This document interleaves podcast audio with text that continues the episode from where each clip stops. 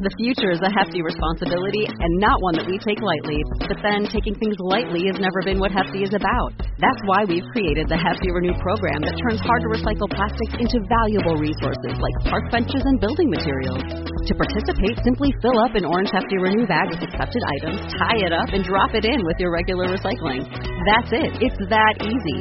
It's time to rethink recycling with Renew.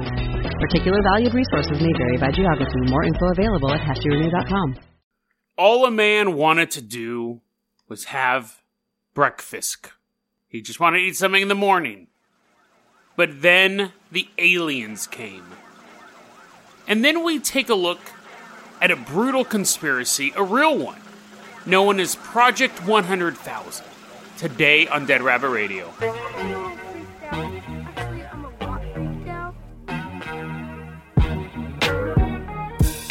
Hey everyone, welcome back to another episode of Dead Rabbit Radio. I'm your host, Jason Carpenter. I'm having a great day. I hope you guys are having a great day too. We got a lot of stuff to cover, so we're just gonna jump right into it. Here, grab my hand. Here, hold my hand. You got it? Whee! We're jumping into a portal of stories. Oh, swirling. What's the word? Mayamasa, Mimasa thing. There's a bunch of like swirling colors. We see words that I'm about to speak float in front of us. Has nothing to do with the story. Just thought it was a pretty visual. Whee!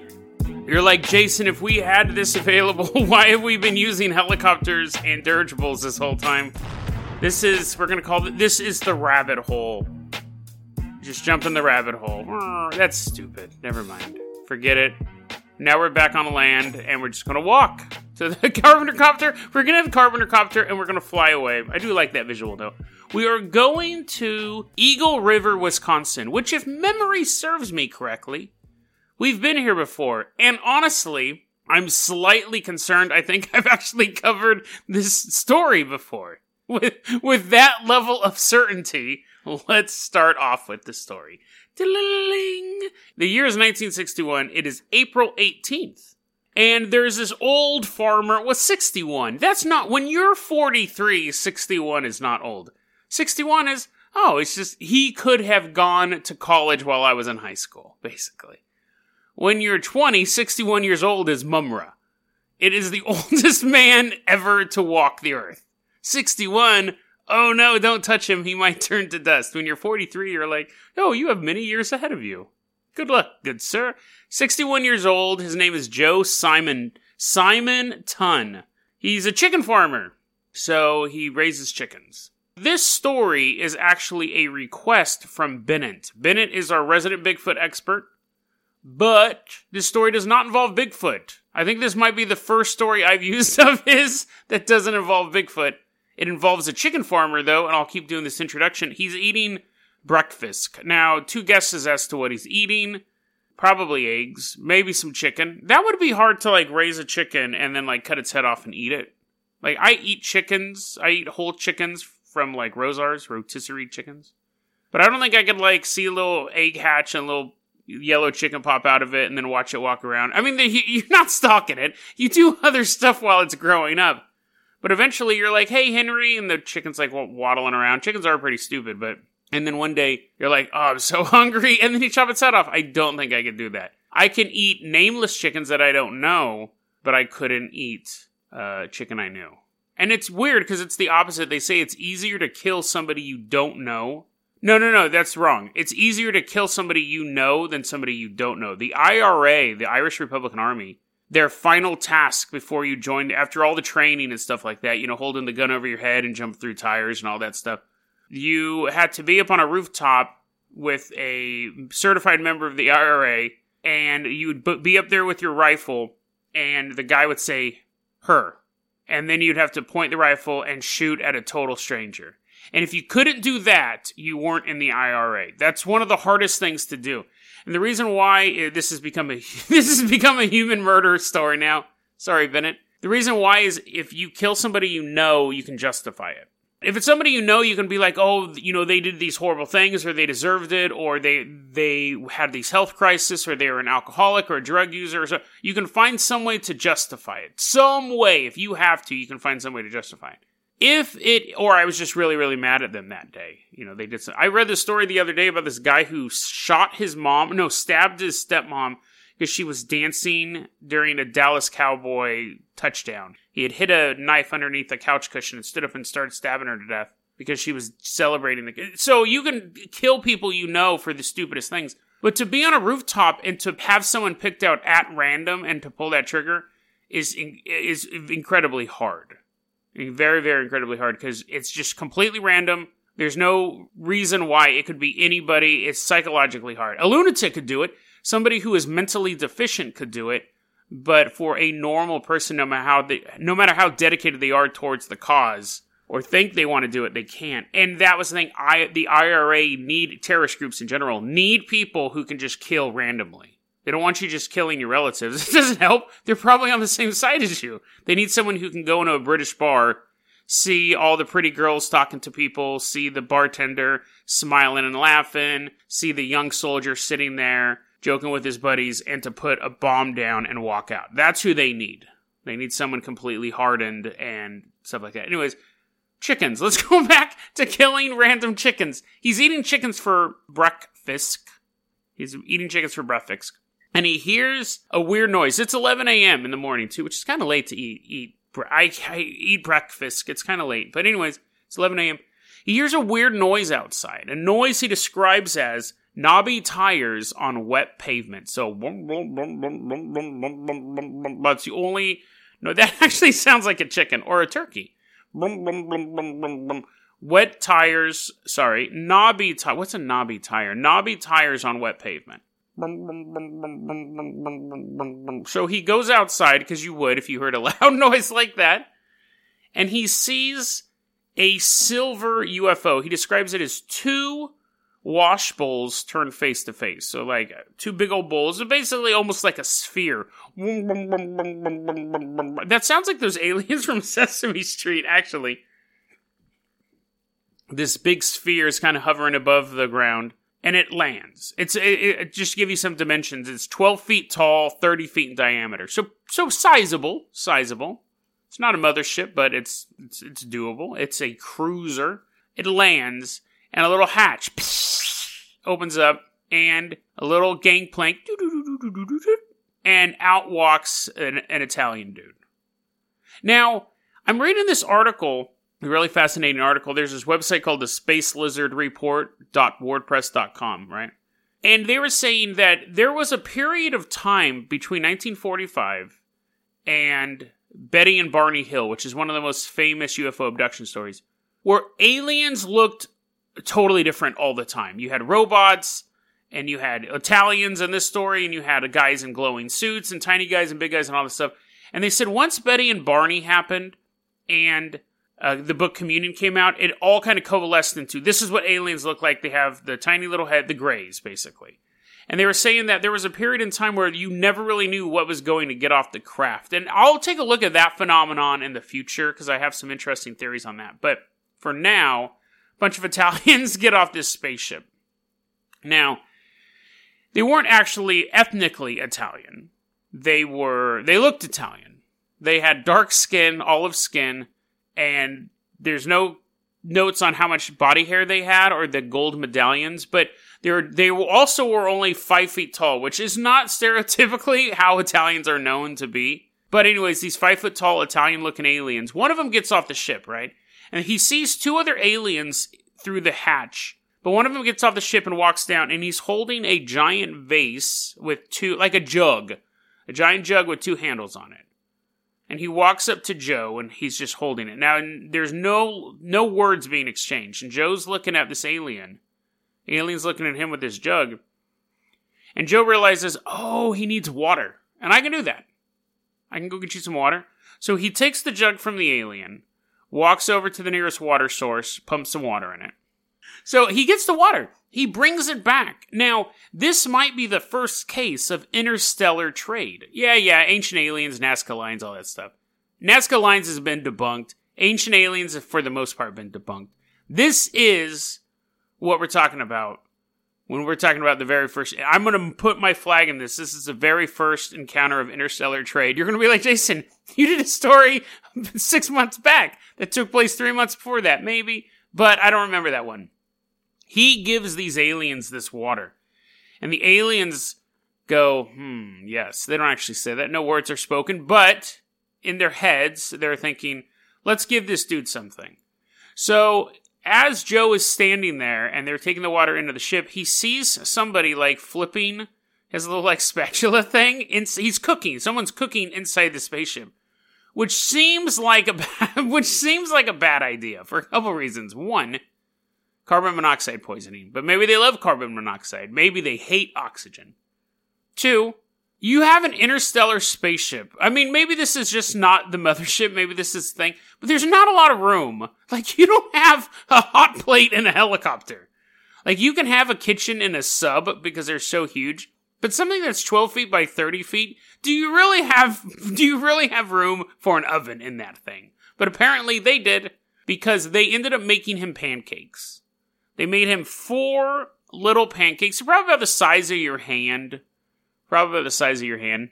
A normal human hand. Don't be a giant and be like, oh, are they this big? And smash all my equipment as you put. And apparently now you know where I live. You can bust through my door and slam your hand on my computer. A normal human hand.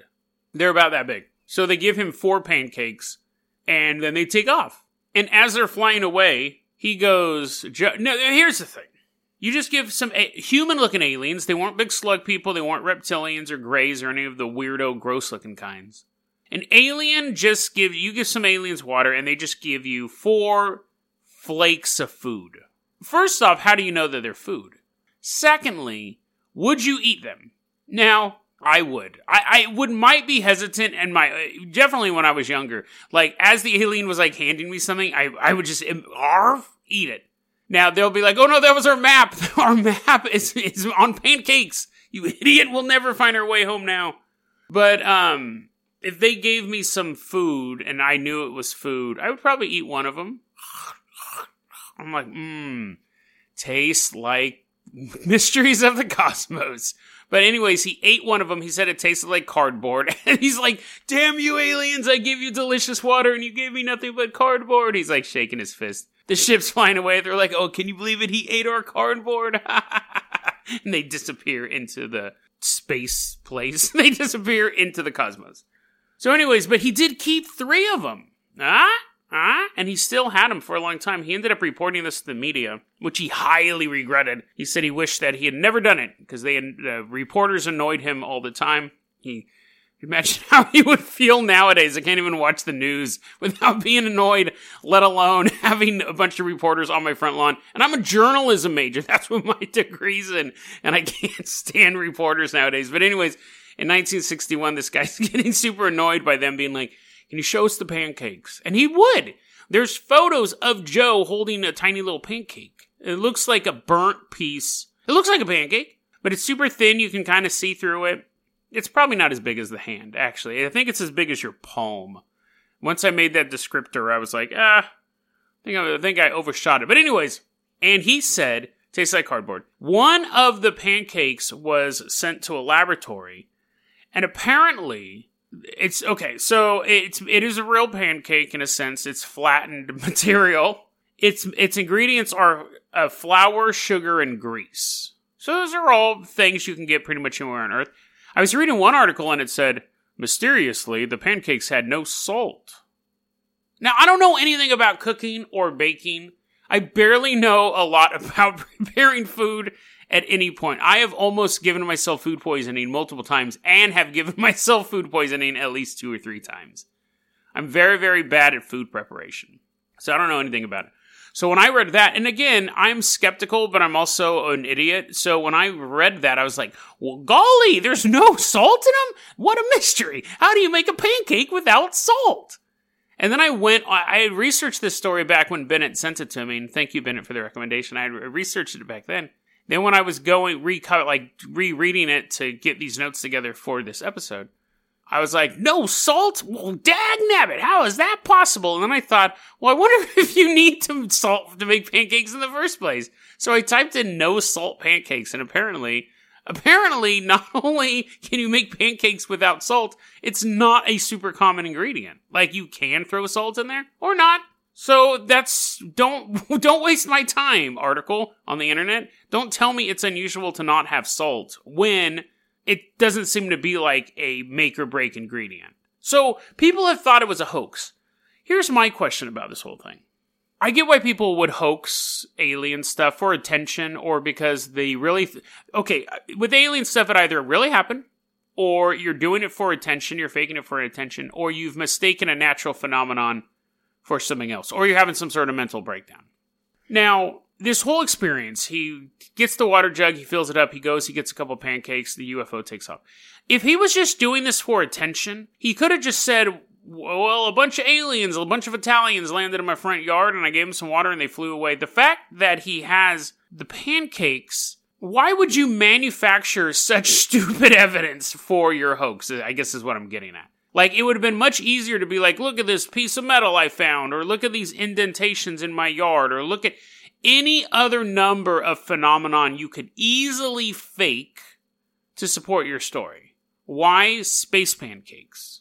Why why would you then go out of your way to make disgusting saltless pancakes that taste like cardboard and be like, I only got four of them?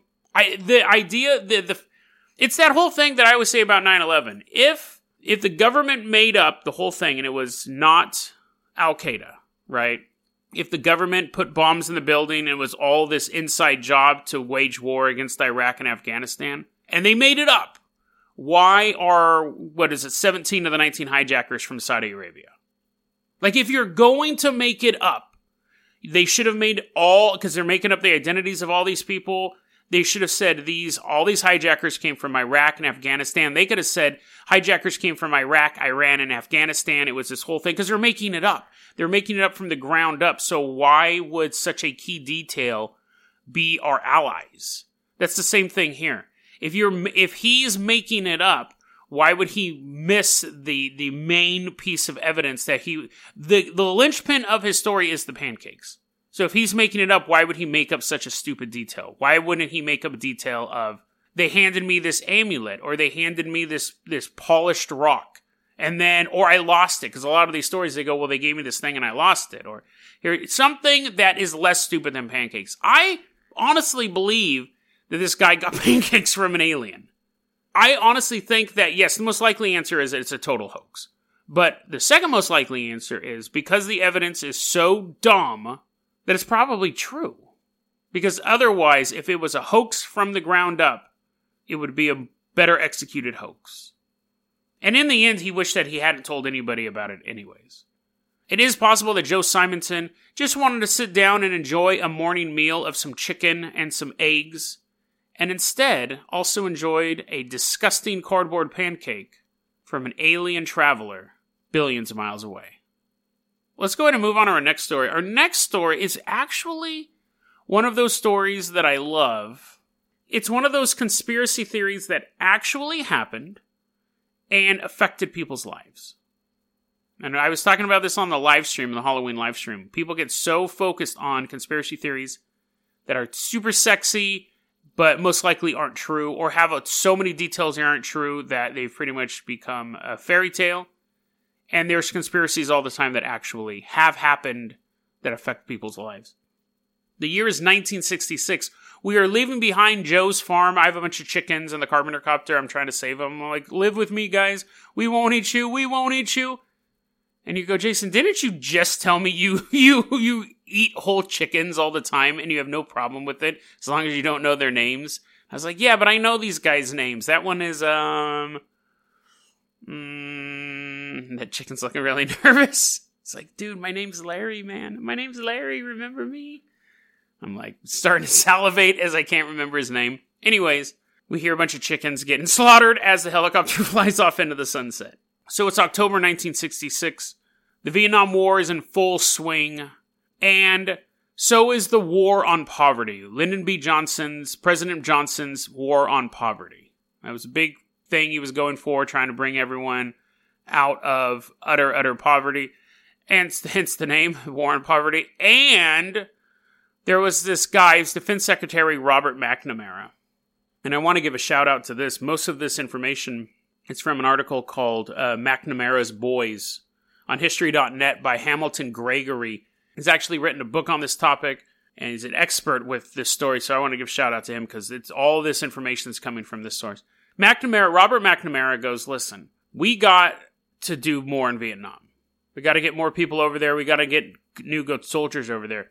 President Johnson's trying to get all these inner city kids out of poverty. Peanut butter jelly guys, let's Reese's peanut butter cup this. So Robert McNamara is looking at this and he goes, let's get recruitment drives in the inner city. I didn't know this before I read about this. But the military is mostly staffed with middle class, the children of the middle class. I always thought it was people like Boyz n the Hood, where they're like, ugh, I can't get out of the ghetto. This totally sucks. I'm going to join the military. And then, Ricky! a little spoiler alert for a 40 year old movie.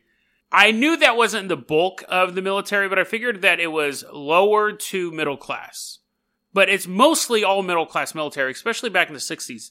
Now, of course, they had the draft going on, but when you had when you had and you would get people on the verge of like the but this wasn't like lower class economically. This was they wanted poor people to be in the army now. They wanted people who were raised in abject poverty. Now, before you join the military, you have to take the ASVAB, which is the Armed Services Vocational something something. Every kid in America has to take it, at least when I was a kid, we all had to take it, and the military recruiter would come out and talk to you and all that stuff. The, they, it's like a test, and it determines what, what branch you'll be in the military and how smart you are. Like, will basically, it will determine not only who, where you'll be at in the military, but are you too stupid to be in the military in, to begin with? It's basically an IQ test on that level. And a lot of the people in poverty were failing the ass. They were getting drafted, they were getting recruited, and they were failing the test. Now you go, well, dude, they're just getting drafted. Why not just put them out there with a gun? Who cares if they're stupid? It's a huge. We're not talking. We're talking Forrest Gump stupid. We're not talking. We're not talking. Hey man, I'm really not good at pre-algebra. Uh, we're talking me not know math. We're talking Mongo level intelligence in the jungle of Vietnam. And Robert McNamara was like, we're going to get these kids. We're going to take them out of poverty. We're going to give them a job. We're going to give them a career path. We're not going to put them into combat. Okay. That's not our plan. We're going to use them in support roles. And then we can take our other more educated people, put them into combat, put them into these other roles. Now, Robert McNamara was a firm believer in technology. He believed that the Vietnam War would be won with computers and it, there's just giant robots walking through the jungle. Kill, kill. Terminator. He thought that technology and all these analytical models would win the day. And the newest invention, videotapes. He felt that if you could take an idiot soldier, an idiot who came out of inner city Chicago, you could sit him down, show him video cassettes all day long, teach him to be as competent as someone who had had a high school education. Because these guys who were failing the ASVAB were clocking in like at if you scored a 20 on your ASVAB, that's about a fifth level education. Again, these guys are, are, are morons. They're not people are like, yeah, I dropped out of high school because I got a girl pregnant when I was sophomore. These guys are fifth grade level education. Because those guys who did war like sophomore, yeah, they were poor. They got drafted, they passed the test, they got in, no problem. This war on poverty was America's dumbest citizens being put into America's war. And Robert McNamara said, let's do this. We're going to call it Project 100,000 because every year it's a tragedy, he said, a tragedy that every year 100,000 men were not able to join the military because they failed out of the ASVAB. Peanut butter jelly. All these guys are poor, so we're helping Johnson. We need more men over there. People were flipping out. They thought this was the stupidest idea ever. At one point, uh, Robert McNamara, Defense Secretary Robert McNamara, decorated official too. He wasn't just some guy picked out of the crowd. He also had military background. He was given some speech at like a veterans hospital, and and a captain stood up and said, "What you're doing is wrong." Which you, you're not supposed to do that in the military. You're not supposed to just jump up and start criticizing people. You can if they're lower than you, but Robert McNamara outranked him. I don't remember what his actual rank was, but I mean, defense secretary for one. people were really upset and they're like, listen, this is not going to end well. And Robert McNamara's like, no, no, this is going to be great. These are my boys.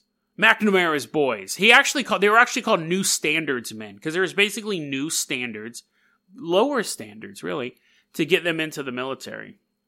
Because of this program between 1966 and 1971 when it ended, there was an additional 354,000 men allowed to join into the military and go to Vietnam. A very, very large number. I mean, the military, I think our military right now is like 2 million. So, yeah, a lot. And, and you're, you're starting to have people who just aren't competent. Let's look at some of these quotes about these soldiers here. Quote, these were the guys who could not hack it during regular basic training. It was painful to watch.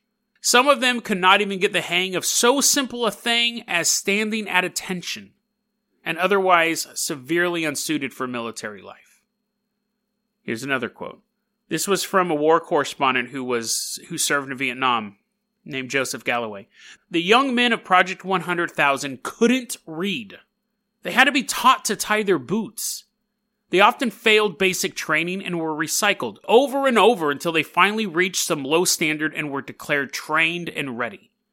They could not be taught any more demanding job than trigger pulling. So most of them went straight into combat, where the learning curve is steep and deadly. Here's another quote. This was from Colonel David Hackworth. Project 100,000 was implemented to produce more grunts for the killing fields of Vietnam. It took unfit recruits from the bottom of the barrel and rushed them to Vietnam. The result was human applesauce. So, despite the idea that these guys weren't going to see combat or that wasn't going to be their main thing, a lot of them ended up in the army, a lot ended up in the Marines, and it was a bloodbath.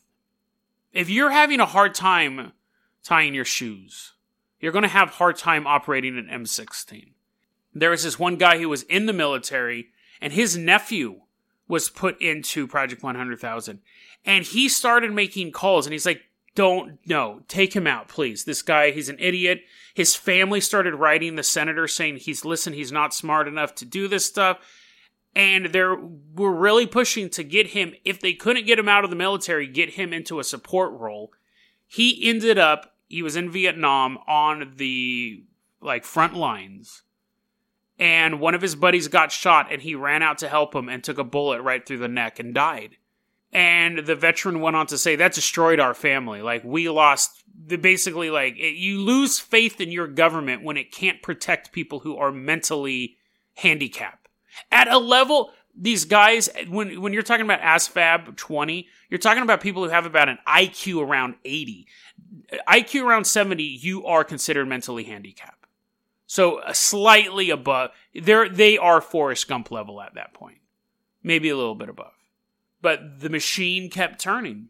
And Robert McNamara was like, no, this is absolutely working. I got these young men coming up to me and they're saying, thank you, sir. I never would have made it.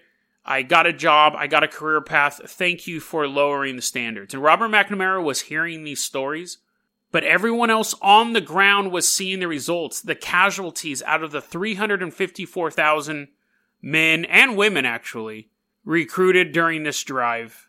Out of that amount, 5,400 of them died in Vietnam, which was, uh, they had a three times more likely chance of being killed in Vietnam than people who were brought in through other means, i.e., passing the test as it was intended. Getting in not because of some sort of pet project by Robert McNamara. So you're like, okay, 350,000 people sign up, you lose 5,400, that's not bad. Well, what happened was the tragedy really started after the war or as they were leaving. So you had 354,000. Now, these guys couldn't stand at attention, were drug users, were AWOL. They were people who were not well fitted for the society they came from and now you put them in a very regimented military society. These groups, these two groups, you had inner city black kids and rural white kids is really what Project 100,000 was taking people from. It was taking young dummies from the farm and young dummies from the streets, and you're putting them in this super regimented lifestyle, and it's just not working out. So when they were leaving the military, they weren't getting honorable discharges. They were getting less than honorable discharge because they mouthed off at an officer, or they couldn't keep their bed right, or whatever thing, or AWOL, or something serious like drug use. So they get recruited or drafted into the military, even though they were too stupid to do it in the first place. Get sucked into this machine, survive, bombs going off, getting all of these mental issues of having to be in Vietnam, and then you get a less than honorable discharge. They come back home, nobody will hire them. So when we look back at that program, they say people people in this project 100,000 which the goal was the, the stated goal was to lift them out of poverty, give them a career path. Let them serve in the military, and then when they come out, they have military experience, which is always very, very attractive to employers. When they came back, statistically, they either stayed in their same economic level or did worse because now no one would hire them because they're coming back with papers showing that they were less than honorably discharged from the military. And it doesn't say for what. It could have been that they slept with the general's daughter, which is kind of sexy. It could have been that they were running heroin. You don't know. It just says less than honorable discharge. So a massive backfire. And this program went from being called McNamara's Boys to McNamara's Morons. And he, Robert McNamara, that name drove him nuts and it haunted him for years. And even up until the point where he died, he started admitting mistakes like, we could have done this differently in Vietnam. Yeah, we should have had this situation. Like maybe we shouldn't have done this. Even to his grave, he was like, no, McNamara's Boys, Project 100,000, that was a good plan. We helped people. And everyone else is just was standing around his deathbed, kind of shaking their head, going, it wasn't. It was a terrible plan. McNamara's Morons, McNamara's Boys, whatever title you want to use for it. It was a failed program.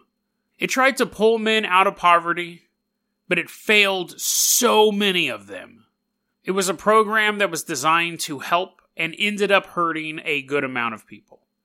But either way, the military has now put in rules that do not allow them to take people who score under 20 on the ASVAB. That has been the rule since the end of Project 100,000. But the question remains Will that rule stand when America finds itself in another brutal and drawn out war? Deadrabbitradio at gmail.com is going to be our email address. You can also hit us up at facebook.com slash deadrabbitradio. Twitter is at deadrabbitradio. Dead Rabbit Radio is the daily paranormal conspiracy and true crime podcast. You don't have to listen to it every day, but I'm glad you listened to it today. Have a great one, guys.